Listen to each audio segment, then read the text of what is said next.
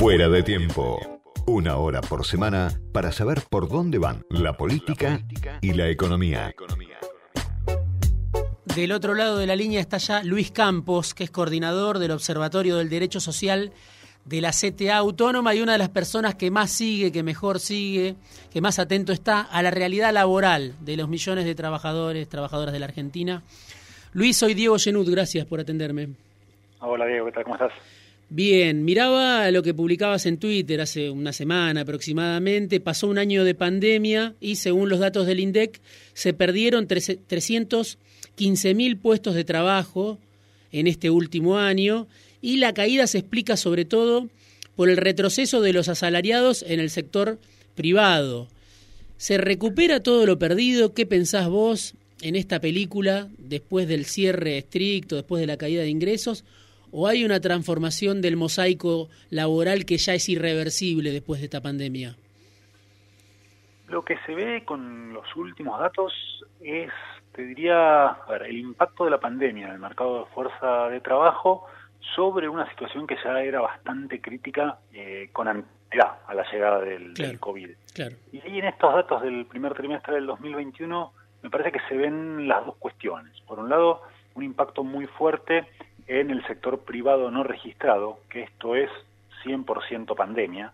Hmm. Eh, cuando vemos cómo, cómo pegó la pandemia en el empleo, eh, lo que veíamos allá por el segundo trimestre del año pasado era un retroceso muy fuerte, un, golpazo en el sector privado no registrado, los informales, y en los no asalariados, es decir, los cuentapropistas. Ese había sido el impacto más fuerte de la, de la pandemia, que después empezaron a recuperar paulatinamente los niveles prepandemia. En el caso de los cuentapropistas ya estamos por encima de los niveles prepandemia. En el caso de los informales del sector privado, los no registrados, todavía estamos bastante atrás. En el caso del sector privado registrado, hay un comportamiento que me parece que tiene un análisis diferente, porque, como bien vos decías, digo, todo el retroceso se explica por el sector privado, pero en el caso del no registrado es un impacto 100% pandemia. En el caso de los privados registrados, los trabajadores formales, la pandemia lo que hizo fue profundizar una tendencia previa. Es decir, antes de la pandemia se venían perdiendo puestos de trabajo desde el 2018, eh, la pendiente es negativa, y lo que hizo la pandemia fue profundizar, agravar aún más esa situación, eh, con lo cual hoy estamos eh, casi en 500, casi 500.000 puestos de trabajo registrados en el sector privado, menos que a comienzos del 2018.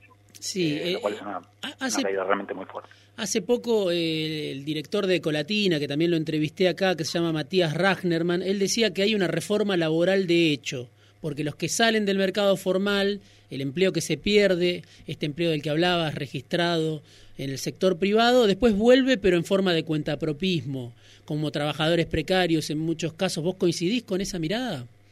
Ah, lamentablemente hay algo de eso. Mm. Eh, el tema es que no necesariamente es una reforma laboral porque eh, esos que salen de los empleos formales no es que se reinsertan en el mismo sector, se reinsertan en las mismas actividades, claro. sino que lo que empieza a ver es eh, personas que antes encontraban la posibilidad de vender su fuerza de trabajo en el mercado formal y ahora ya no existen esas posibilidades, entonces en muchos casos salen a hacer lo que pueden, lo que tienen a mano.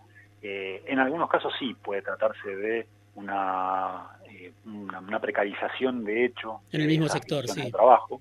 Por ejemplo en el transporte uno podría pensar que eh, la, uberización de la economía o la, proliferación de estos servicios de entrega de, mercaderías eh, bajo modalidades precarias en muchos casos eh, no asalariadas son una forma de precarizar relaciones laborales que antes estaban dentro de ese mercado formal ahí sí uno podría hablar de una reforma laboral de hecho en muchos otros casos lo que pasa es que son trabajadores y trabajadoras que salen a hacer lo que pueden al mercado de, fuerza de trabajo eh, y que no necesariamente eh, reemplazan puestos de trabajo formales por puestos de trabajo informales, sino que son, son ya otro tipo de, actividades, otro tipo de sectores, eh, en muchos casos de mucha menor productividad, sectores más informales. Por ejemplo, venía creciendo mucho la cantidad de puestos de trabajo en casas de familia, eh, lo cual también es un indicador de eh, cierta necesidad de sectores que antes estaban en la inactividad, pero que por falta de ingresos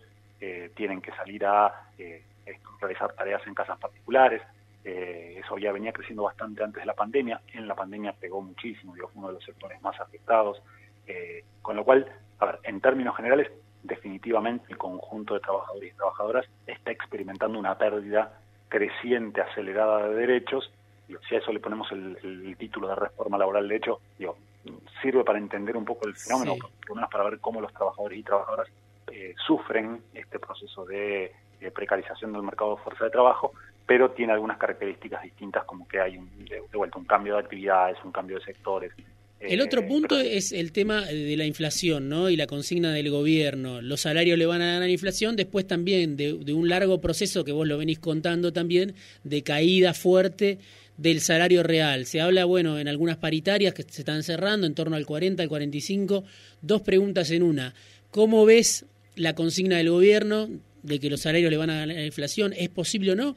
¿Y a cuántos trabajadores comprende comprenden las paritarias, porque da la sensación de que cada vez menos trabajadores logran ganar la inflación con las paritarias por, por, por el gran mosaico de, trabajadores informales, por los que quedan afuera, ¿no?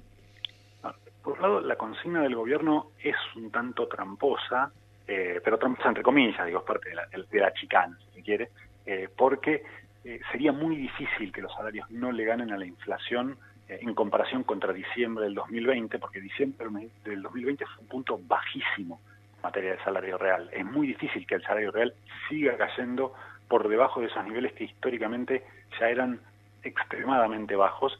Eh, con lo cual está todo para que por lo menos crezca un poquito el salario. este es el más bajo de la región, ¿no? Hoy medido en dólar oficial, por ejemplo. medido en dólares está dentro de los más bajos de la región. No me animaría a decir que es el más bajo, yo no tengo los datos, pero seguro está dentro de los, de los más bajos. Pero en términos de la comparación con la propia historia de nuestro país, eh, está en un punto eh, muy bajo, con lo cual todo indicaría que algún tipo de eh, recuperación debería tener, más en un año electoral, pero lo cierto es que pasó ya un, un poco más de un semestre y por lo menos los datos a mayo, que son los últimos datos que tenemos disponibles, muestran que el salario real no creció respecto de diciembre del año pasado, tampoco cayó. Eh, esto en gran medida producto de las revisiones de las paritarias del año pasado, que muchas de ellas eh, se hicieron efectivas en los primeros meses de este año. Eh, pero lo cierto es que hoy por hoy seguimos con el salario en los niveles de, fin del año pasado, que, insisto, son de los niveles más bajos eh, en las últimas décadas de nuestro país.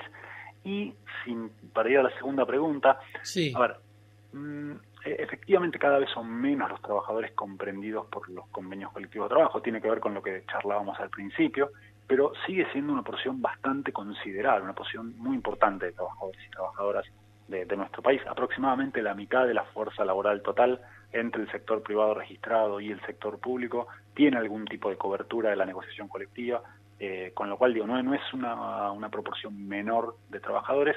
Lo que sí es cierto es que dentro del sector formal, público y privado, tenés niveles de heterogeneidad importantes donde algunos sectores van a estar en condiciones de empardarle la inflación o incluso ganarle un poco, bancarios, aceiteros, camioneros, eh, ahora trabajadores del ESMATA, eh, pero otros sectores van a estar bastante más complicados para, para empatarle a la inflación o para poder superarla, sobre todo aquellos sectores más afectados por, por la pandemia, pienso en gastronómicos, hotelería, comercio, incluso construcción o metalúrgicos que, que habían firmado acuerdos por el 35 y que ahora están en pleno proceso de revisión.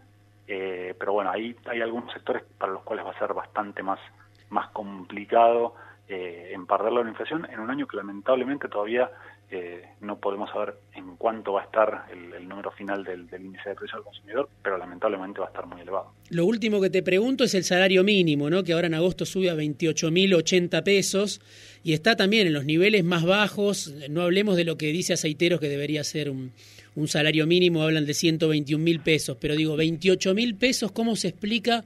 Un salario tan bajo, salario mínimo tan bajo, casi a contramano de, de la historia del kirchnerismo, ¿no? Sí, ahí es una pena que el gobierno no siga los pasos de una de las políticas más proactivas que tuvo eh, el gobierno del mismo signo, allá entre los años 2013 y 2006, cuando usó el salario mínimo vital y móvil como una especie de empuje eh, para traccionar el resto de los salarios al alza, Hoy, lamentablemente, el salario mínimo vital y móvil está funcionando más como un ancla un poco eh, en paralelo a lo que fue, fue durante los años 90, digo, cuando el salario mínimo estaba en un nivel muy bajo y que prácticamente no era mirado por ningún sector como una referencia eh, vial, una referencia interesante al momento de discutir salarios.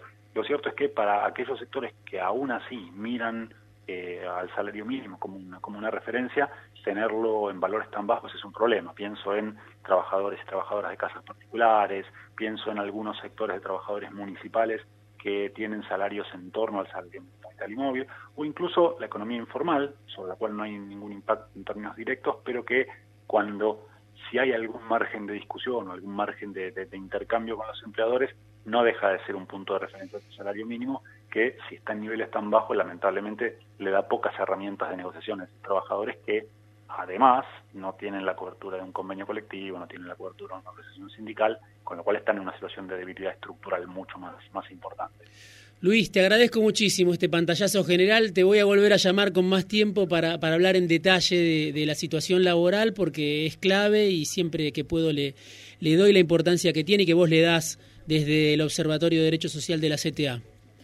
Un abrazo para ustedes, Diego, y gracias por estar eh, por acá. Luis Campos, el coordinador del Observatorio del Derecho Social de la CTA Autónoma.